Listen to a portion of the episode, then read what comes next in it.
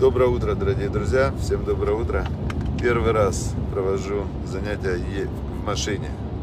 Прямо в машине. Это очень интересно. Да, насколько мы живем в удивительном мире, не перестаю удивляться. Да, надеюсь, вам меня видно, слышно. И да, мы продолжаем изучать, как успеем. То есть нам ехать как раз до аэропорта еще сколько осталось ехать? 17 минут. Вот, 18 минут, как раз мы вовремя все успеем. Итак, значит, мы продолжаем изучать недельную главу, как ни в чем не бывало. В, дело было около 4000 лет назад. И Яков, Яков, значит, где он находится? Он находится у Лавана. Значит, отработал он, получается, по 7 лет за каждую жену. Отработал, все, договорились, договорились. И потом он переходит к Лавану, к своему тестю, и говорит, все, теперь я должен уже для себя поработать. Вот мы сейчас на этом месте его, его разговора. Кстати, до этого есть очень такой нюанс. Э, Любавичский Рэбе, он сказал такую вещь интересную, как идея, да, что есть три разных подхода к э, божественному. То есть есть жизнь материальная, материальный мир, что можно пощупать, потрогать, скушать, э, значит, есть духовный мир, который нельзя ни пощупать, ни потрогать, ни скушать, но в какой-то момент человек начинает э, для себя решает или чувствует, что он есть. И теперь получается, есть три разных подхода отношения к духовному. Есть подход, когда человек говорит, э, назовем это путь монаха, он говорит, все материальное это отстой, это вообще оно мне не нужно, оно это такое все, оно меня только отвлекает. И значит, главное это духовное. И он э, полностью посвящает себя и всячески уничтожает все свои стремления к материальному, их ненавидит, от них отталкивается. Это путь монаха, назовем это так. Значит, в иудаизме такой путь называется мусар. Да? Движение мусар – это моральная дисциплина. То есть человек э, свое тело, свои эмоции, свою вот эту часть э, животную, он ее полностью ставит в узду и загоняет ее в мусар, это как масар, как тюрьма загоняет ее в такую как э, тюрьму и, значит, все, отрывается от материальности. Второй подход называется путь исследования. Путь исследователя, то есть э, понятно, что духовное первично, материальное присутствует, и от этого никуда не денешься, и ты должен э, рационально научиться взаимодействовать в этом материальном мире, но все равно духовное оно на первом месте, оно отличается от материального. Это называется путь исследований. А, Турата Хатира на иврите, да, то есть исследование это как есть Ешивы, мир Ешив, там Ешивы Хеврон, мир, где люди очень, они целый день полностью всю жизнь посвящают исследованиям, изучению Торы, но при этом ходят в красивых костюмах, в красивых шляпах, живут в красивых квартирах и занимаются час или два в день бизнесом, который им обеспечивает возможность э, жить вот этой жизнью. Или те люди, которые занимаются больше бизнесом, но они понимают, насколько важен э, исследование Торы, они обеспечивают эту, эти ишивы, и человек получает, сколько ему нужно денег, и он полностью посвящен изучению, исследованиям. И есть третий путь, называется это путь э, Хасидута, Турата Хасидут. Это когда, когда человек понимает, что все материальное это тоже есть божественное, что Бог проявляется в материальном мире, и что Бог, Он везде, и Он а, видит вот эти божественные искры, Он их собирает, Он видит в каждом дереве, в каждом листике, в каждой птичке, Он видит проявление Всевышнего, и Он материальное, для Него нет разделения между материальным и, и физическим, и материальным, и духовным. То есть это называется хасидский подход, видеть в материальном божественное и соединить эти две вещи и поднять материальное на уровень божественного. Это называется Тарата Хасидут чтобы было понятно. Теперь возвращаемся к недельной главе, значит, и сказал Яков Лавану, он говорит, установи мне теперь награду.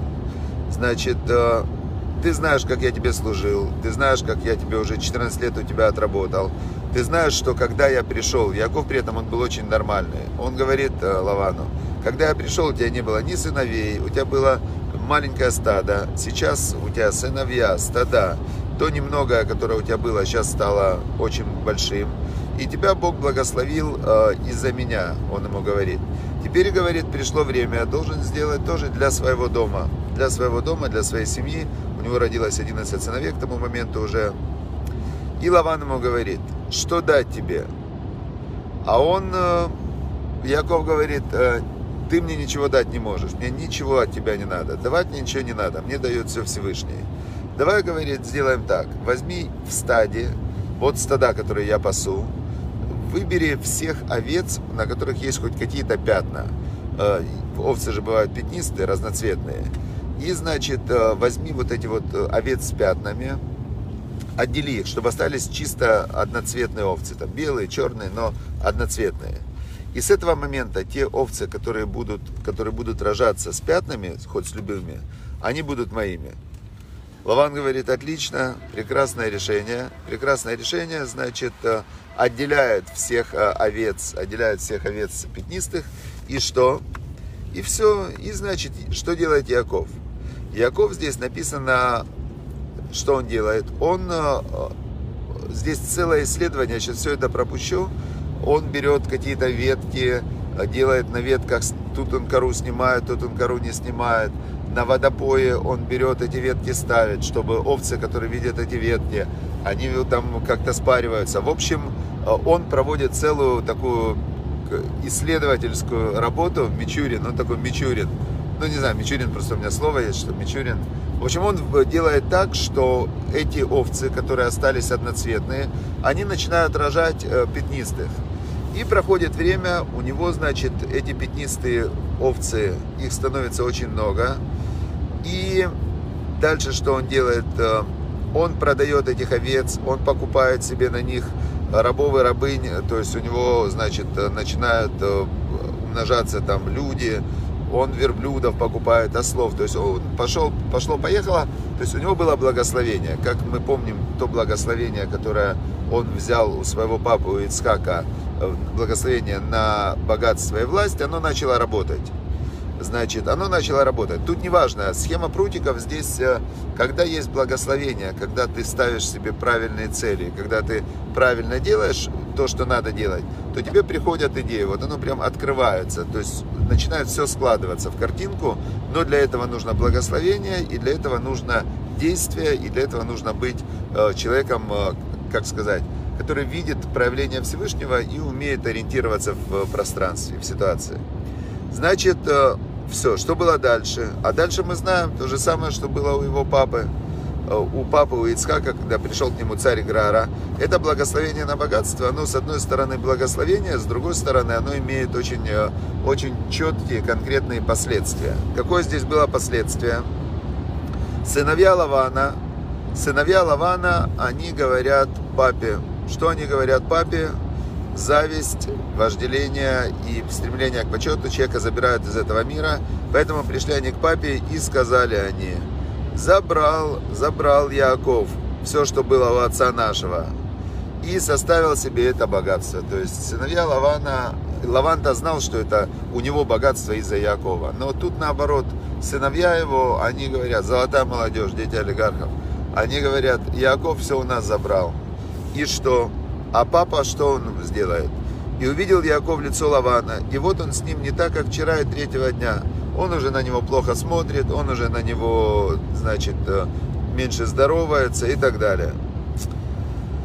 И, значит, здесь опять же, и сказал Бог Якову, возвращайся в землю твоих отцов, на родину твою, и я буду с тобой. То есть Всевышний обращается к Якову, говорит, все, возвращайся домой.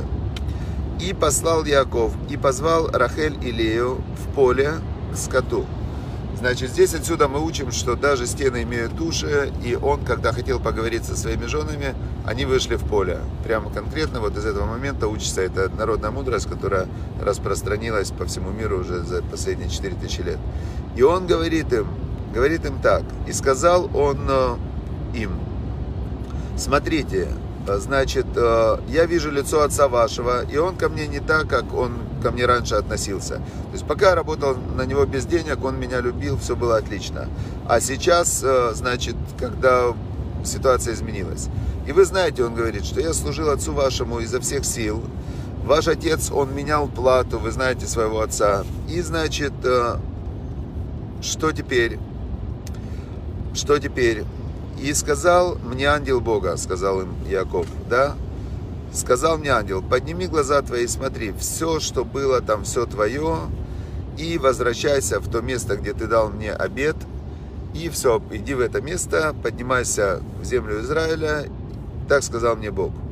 И ответили Рахель и Лея, мужу своему, да, сказали они ему так.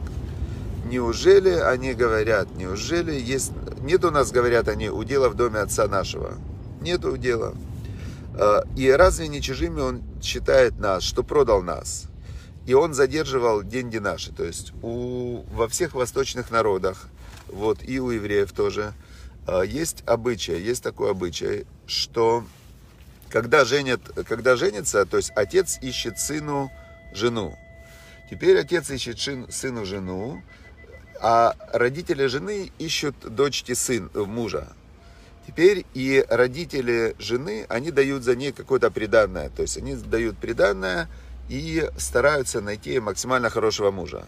Теперь Алаван, когда он выдавал дочерей замуж, он не то, что приданное за ними не дал, а он еще их мужа заставил работать 14 лет.